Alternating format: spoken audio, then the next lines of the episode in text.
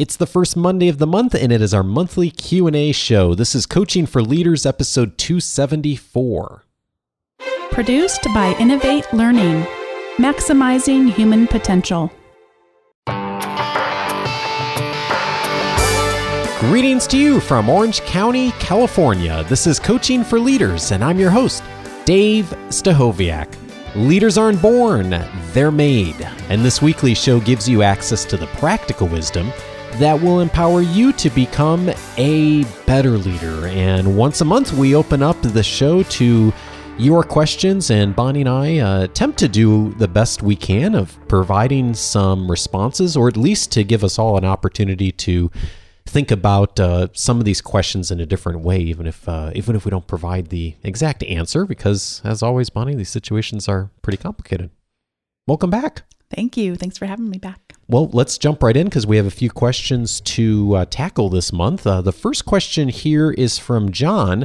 John writes in and says, Hello, Dave. I'm an avid listener of your podcasts and find them to be a great resource. Thank you, John. In many of your episodes, you've touched on how to retain staff as well as what to do when someone quits. Are there any episodes that touch on what to do if it's me, as in the leader, that's leaving or quitting? I am intending to stay with my current organization, but I'm trying to pivot into a new role. And as a result, um, I'd be leaving my current group of direct reports. They're all valuable contributors to the organization, so I'm looking for guidance on how to best complete this transition. I'm so glad that you're asking this question, John, because it shows me that you are a person who knows that stuff like this really matters. And especially if you have developed a relationship with a team of trust and you've been able to create some big wins together, it is a big transition. It's a time of mourning, a time of grieving sometimes, and even just change. Even if it's positive change and maybe it's not something people are necessarily going to grieve, it is something that we still need to process. One of the real treasured books that I have had throughout the years is by Edward Bridges. Edward Bridges, his whole area of research is around transition. William fact, Bridges, you mean? Yes, William. William's twin brother, Edward. What are those bridges? bridges, rivers, streams. William Bridges, boy. Lately, I have been on my podcast trying to cite authors, and I can't remember the person's first name, so I just refer to them by their last name, like they're just like Cher or Prince or something like that. But this time I didn't even hear myself saying the name wrong. I didn't even hesitate. Anyway, back to William Bridges, our good friend William.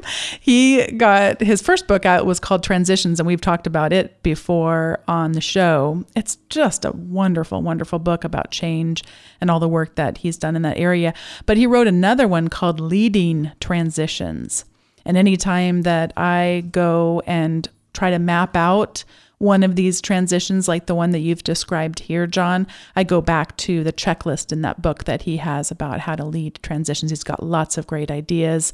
And one thing I would just say that I'm fairly sure he addresses, but that I have just seen evidence that we're not very good at doing this. We, the, the proverbial we in the world, is just leaving space for things leaving room for things. Sometimes there just isn't anything you can say or isn't anything you can do to make something better.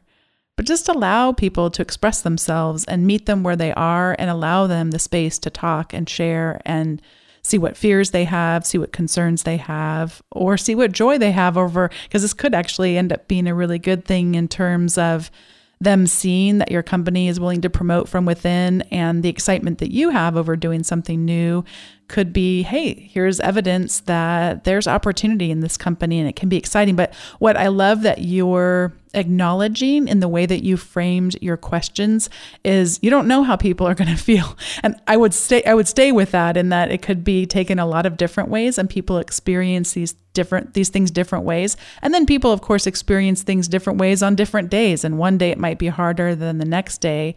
And if you find yourself in this position, a really important thing too is to make sure that you support whoever that new person is. And even if, just as an example, at my institution, I have taught the same class for 12 years now. And it's kind of something that a lot of the students look forward to taking this class with me their senior year. And it's something that, oh, they'll hear about it when they're freshmen. And then they'll, oh, I can't wait till I get to take that because it kind of has some stories that go along with it that really creates memories for some of the students that wind up taking it. And a colleague actually of Dave's ended up teaching the class this semester.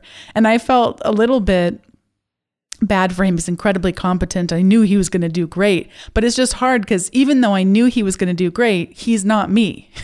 and and anytime you're like in your case, whoever takes your place, they're not going to be you, and they could be better than you in so many areas. Like it's it's it's not a competition of who's better or worse. If people are competent, they're just they're not you. And to recognize that sometimes then we do these comparison things and we look for ways just human nature is we look for ways to keep things in equilibrium. That's kind of a human nature type of trait. We can break out of it and some of us are better at that than others. But you will find human systems trying to maintain status quo and part of that will be this new person isn't you. So looking for faults early and boy i'll say also as a new leader coming into an organization whoever this person is it's so easy to make mistakes to to just do something that culturally you don't know that a word has a particular trigger around it or a memory or the name of something has a trigger around it. So I'm so glad you asked this question, John, and it's so nice to hear from you. And I hope that you'll consider writing back to Dave and I and letting us know how it goes. We really wish you the best as you pursue this possibility.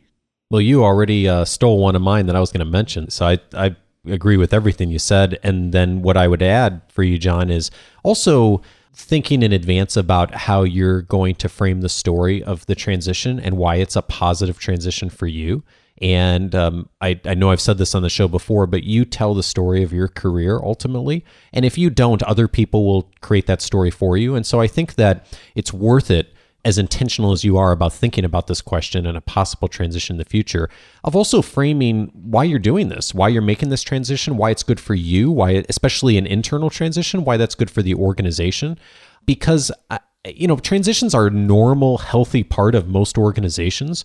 And moving on to a new opportunity is a, is a healthy thing for you. And I think people need to see that and understand the reasons um, that you're doing that. And I think if you are ready with how you will articulate that and the story that you'll tell as far as why you're doing this and why it's a positive thing for you. I think that that really shapes not only your brand within the organization in a very positive way, but it also then shapes the career tra- trajectory for others of knowing, you know, this is something I can also do for myself when I'm ready for the next opportunity. You know, I can make this transition and it can be a positive thing and it can be a very healthy transition for myself and for the organization. And so I'd, I'd certainly encourage you to do that as well.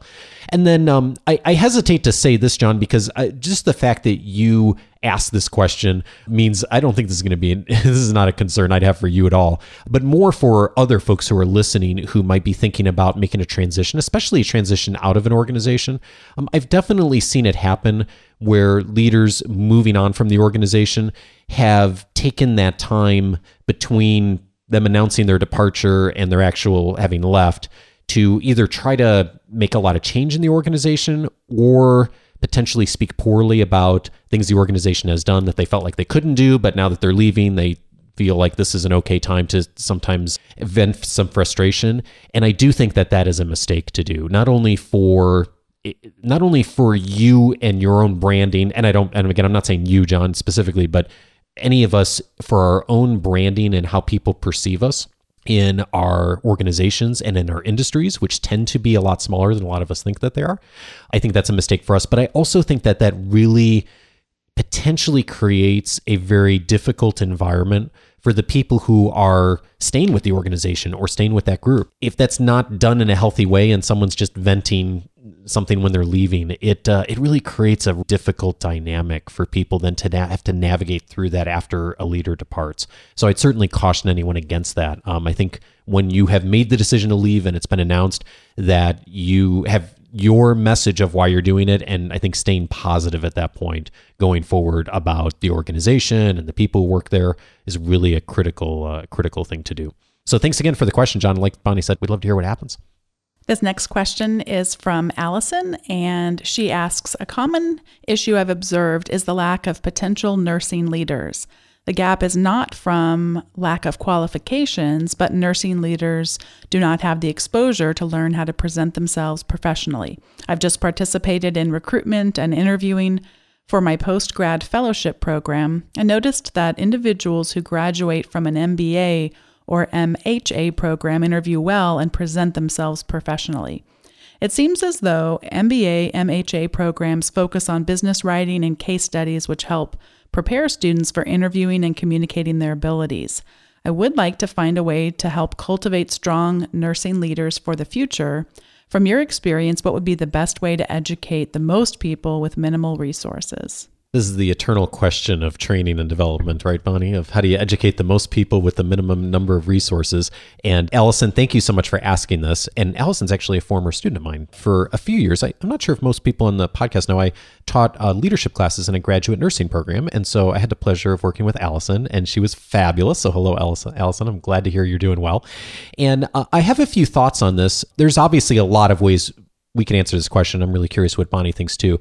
But the what you mentioned at the end, as far as how do you educate a lot of people, and especially with minimal resources, I'm going on the assumption that you're looking for things that don't cost much money as far as an implementation strategy. And so I have a couple of suggestions of things that actually don't cost anything, but that if you did, I think would be starting points toward getting the people in your organization at least talking about leadership and actually doing it and starting to take action on their leadership development. And so, uh, one suggestion I'd have is since I know you've listened to the show for a while, um, I was just having dinner with one of our listeners in Florida this past week. Uh, hello to John, by the way. And John and his boss, Brent, listen to the show together um, every well they don't necessarily listen together but they both listen to the show every week and then he was telling me that they uh, they'll often get together later on in the week and they'll talk about the guest that was on the show and some of the lessons and what it means for them and their organization. So shout out to both of you for for for doing that, um, which I think is awesome. And I've heard from a number of listeners over the years who have either um, utilized the podcast as a starting point or have taken a podcast episode and asked everyone in the organization to listen to it or or there's been a group of people that have listened to an episode together and then had a discussion about it I think it's a really easy thing to do because it's pretty low commitment. Unlike asking everyone to say, for example, read a book, that's a pretty that's a pretty big that's a much bigger commitment for a lot of people. Uh, listening to a short podcast as a starting point for a conversation, I think you could probably get a couple people involved in that and have a conversation about it at a weekly staff meeting or a monthly staff meeting. And that gets you started on at least having a conversation about the things that you're hearing and that they're hearing and how you can implement that in the organization. Uh, the other opportunity that when I think of leadership, I mean, one of the things I know I've, I've made so many mistakes in leadership uh, over the years and, and of course continue to make mistakes uh, as we all do as leaders. And there's no substitute for just getting out and starting to lead. Uh, I mean, you can read all the books and listen to all the podcasts, and those are great starting points out there, of course, for getting knowledge. Uh, at the end of the day, it's really important for people to get experience leading. And so, Allison, one of the things I'd look for is what can you give as opportunities for people to begin to start to develop themselves as leaders. And I think one of the one of the easier things easy is not the right word one of the simpler things to do as a leader is to start looking at what's on your plate and think about what can I delegate? What's something that is uh, something I'm responsible for that I can bring someone else up to speed on and teach them how to start doing these things and also to allow them to start making mistakes with some of these things. Maybe it's something you know well, um, to give them the real practical experience of leadership. And um, and a framework for that is back on episode 117. Uh, we talked about the steps of how to delegate.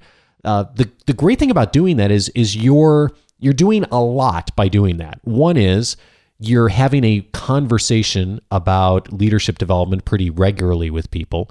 Secondly, is you're giving them new skill sets uh, that will help them to perform more effectively in your organization and things that will help them throughout their career.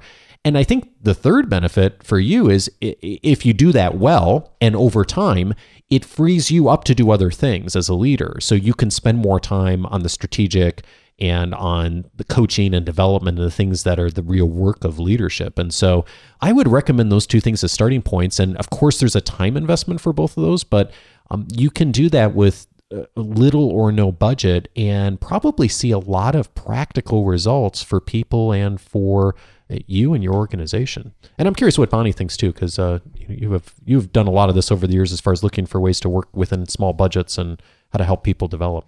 One of the unique challenges that professions like nursing have is that the tyranny of the urgent, which so many of us face in our professional lives, is actually really important for, you know, actually saving lives. So the the there's a lot of talk in leadership literature about the dangers of just continually being caught up in the urgent. Back in the early 90s, I remember reading Stephen Covey's time management book called First Things First. If you read it today, it's still going to be incredibly relevant. And one of the things he talks about is the tyranny of the urgent and how we can be highly productive people who are getting important things done, but only the kind of important things done that are urgent. The phone calls, the patient, the emergency, the doctors need this. I mean that that that those things now there are there are ways to become addicted to those things which are urgent but not important. I mean, we also read a lot about our phones and the addictive nature of that and social media. And that actually, you know, if I, some people that are related to Dave, who I will not mention, actually have a chime audible, audibly ring every time an email comes in on their phone. And let's just say we were recently spending some time and I thought, are you kidding me? How do you, like that, that actually, Hey, Dad, how are you? I wasn't gonna say anything. he already knows. but like that's not that's not good. You know that that allowing sort of the addictive qualities that don't produce rich fruits in our lives. But but by the way, there also a potential for social media to produce rich fruits. But it's just thinking carefully about how we're investing our time. So, what again, one of the unique challenges in trying to develop leadership skills and other skills in a nursing environment is that we are going to need to think very critically about how to adapt the culture to leave room for that. Because what you're doing is you're moving from that quadrant that says it's urgent and it's important to needing to spend some time in the it's important but it's not urgent.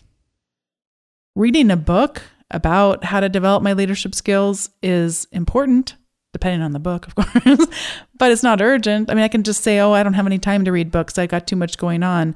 Having a conversation where we talk about what my career goals are and what's really important to me, or giving me feedback about something that I did poorly, that's important, but it's really easy to put that kind of stuff off. So, that would be one thing to really think very, very hard about the culture and how we might start finding room for this kind of work. And and and therefore I would say in almost all cases, I don't know your case, Allison, but in almost all cases that means starting small.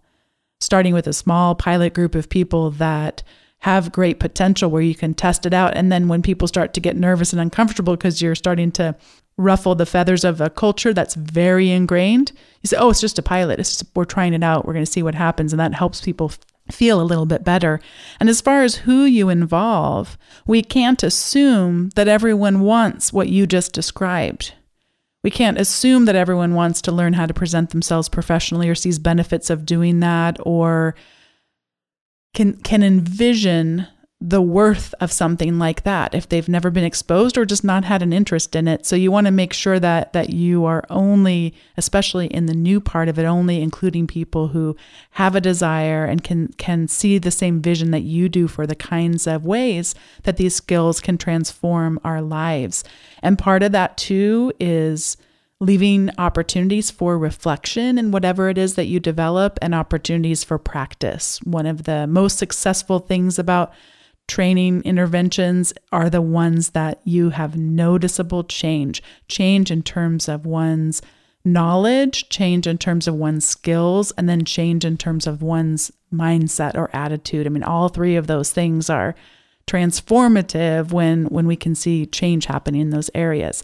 And then on a practical note, you might want to do a little bit of googling for alternative MBAs. There are a number of programs that are out there. Some of them are paid, like Seth Godin has Alt MBA.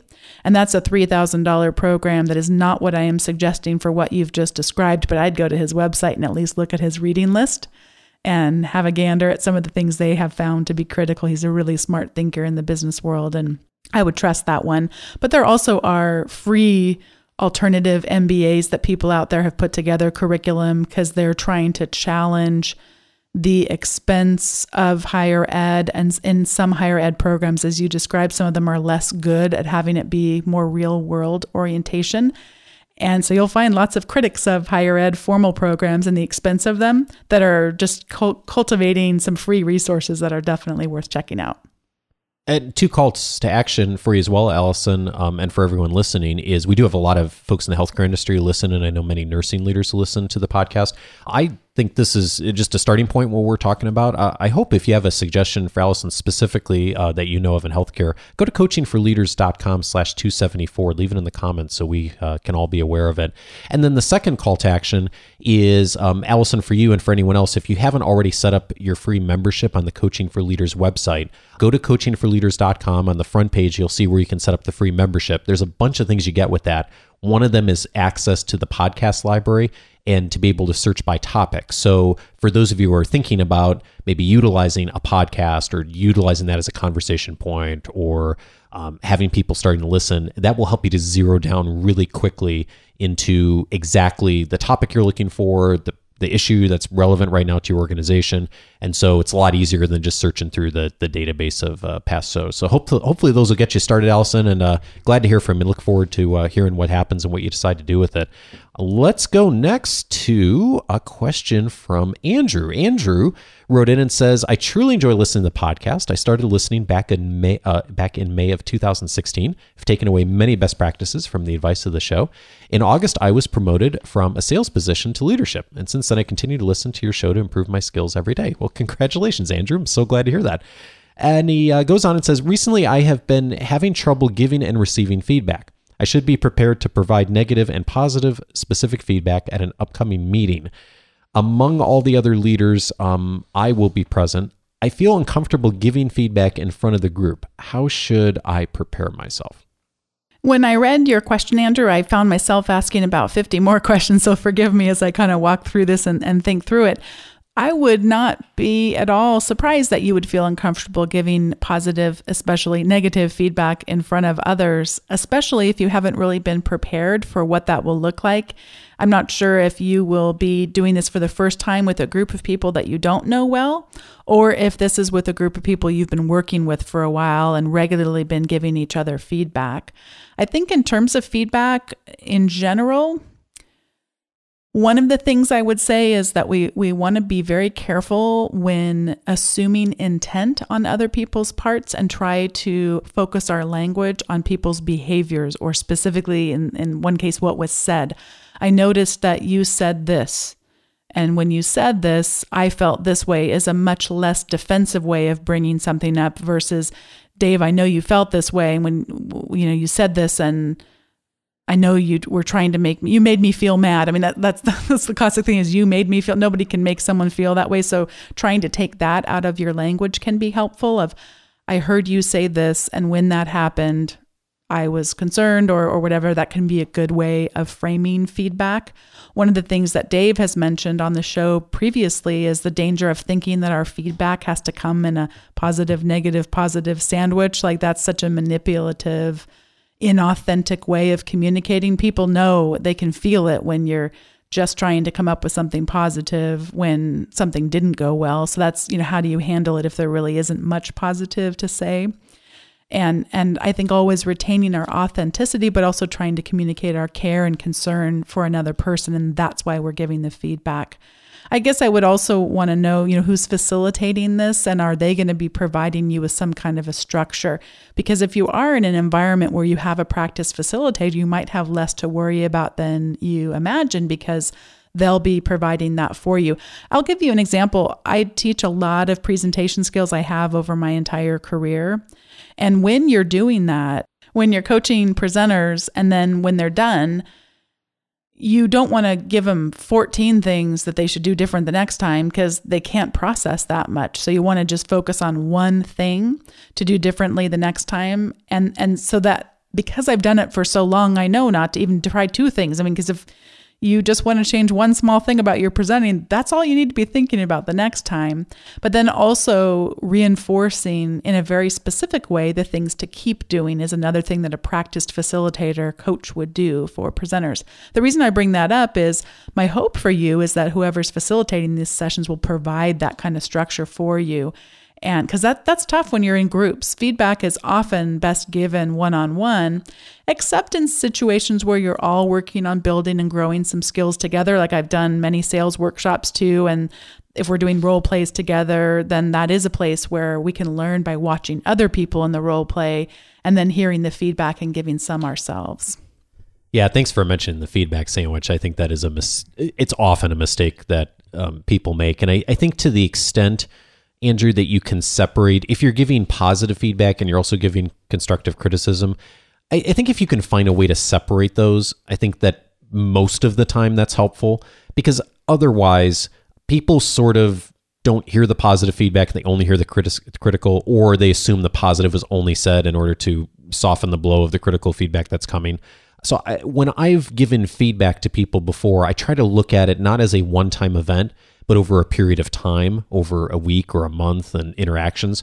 And I try to balance most of that time with giving positive reinforcement, giving positive feedback. And then when I do need to give critical feedback, of just giving the critical feedback, not starting with the positive, because otherwise it just doesn't sound authentic and people tend to discount the positive feedback that they're hearing, even if it is intended as genuine. So I would just be careful about that. Um, it's not always possible to do that, but the, the extent you can separate those, I think it's it's helpful to Bonnie's point too, uh, the other thing I'd also be cautious about with the group is if you are giving critical feedback to the group, I would be certain that it is an issue that really is relevant for the entire group. And I say that because there is a tendency a lot of times, especially with newer leaders, to if there's one person that's doing something that's not effective in the organization or or someone that needs to be given feedback is to instead of just addressing that one person or the two people or whatever whoever has the um, the situation is to give the feedback to the entire group and almost never does that work. And um and and people don't perceive you to be a very credible leader if they because they know there's an issue most of the time the other people in the room and they know who you're talking about. And my experience has been is almost everyone knows who's being talked about except the person who really needs to hear what it is that's being said. So if there's something that is just relevant for one or two people um, have that conversation with them on their own one-on-one uh, with you and and have have the group group feedback be positive feedback, or if it is really something that's relevant for everyone or most everyone, then of course that's something that is appropriate for the group. Um, it reminds me of an article I wrote a while back that I'll put a link in the show notes to of three reasons why punishing a team is a bad idea. Um, and I go into some depth on that in, in addition to a bunch of other areas when you're thinking about giving feedback to a team. So you may want to review that as well. And in addition, Andrew, for you and for everyone else who's maybe looking for some real concrete steps on how to give positive feedback and give constructive feedback, I'd rep- uh, I'd recommend episode nine, which was on giving positive feedback to others, and then I'd also recommend episode ten, giving constructive feedback to others. So both of those, if you go back and listen, will give you a really solid framework of on exactly how to approach it.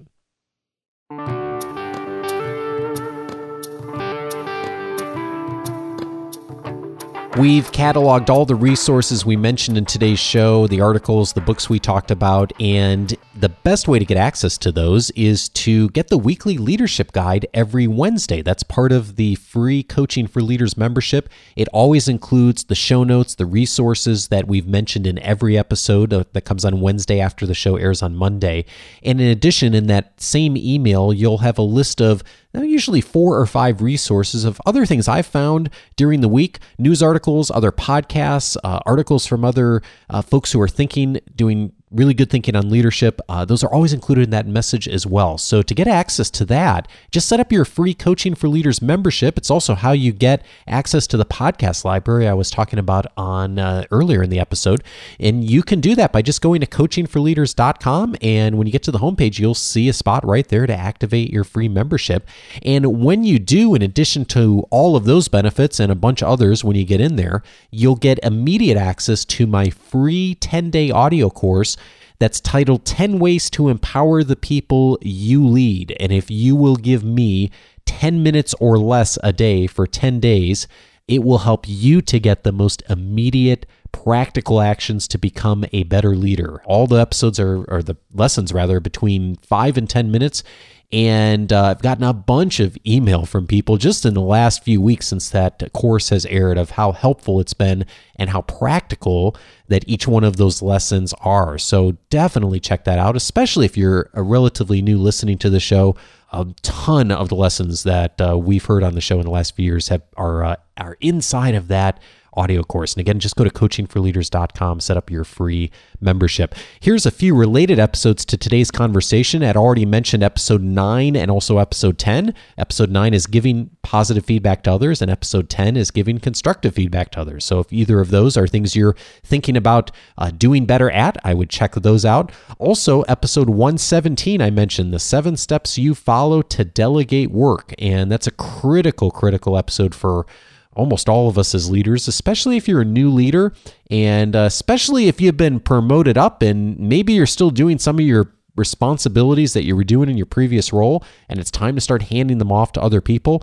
That is a really critical listen, episode 117. And then finally, uh, I didn't mention this earlier, but feedback got me thinking about episode 107 Three Steps to Soliciting Feedback with my friend Tom Henschel a really powerful model from Tom on how to solicit feedback really well and to actually get feedback from people that's helpful. And uh, in addition to giving feedback, of course, all of us as leaders should be thinking about how we're soliciting feedback and listening to the feedback we're getting from the people that we work with on a regular basis. So check that out as well. Uh, the way to get to all the past episodes, just go to coachingforleaders.com slash the episode number that will take you right there. And of course, all the links will be in the leadership guide coming up this week. On next week's episode, I am welcoming Terry Lipovski to the show. He is going to discuss with me how to survive and thrive as the underdog. Terry is an executive coach and he has built a practice around coaching underdogs, people who, uh, you know, have something that is uh, causing them to be, you know, the, the underdog in the organization for whatever reason. And I think you'll find the conversation to be really helpful, whether you are the underdog in your organization or maybe you're trying to support someone who is. And finally, this week, thank you to Watt Doc in the UK and Christine Scarborough here in the States for the very kind reviews on iTunes. Thank you to both of you. I really appreciate it. If you'd like to leave a rating and review for the show, I'm always grateful for those. Go to coachingforleaders.com slash iTunes. Have a great week and see you next Monday for a chat about being the underdog.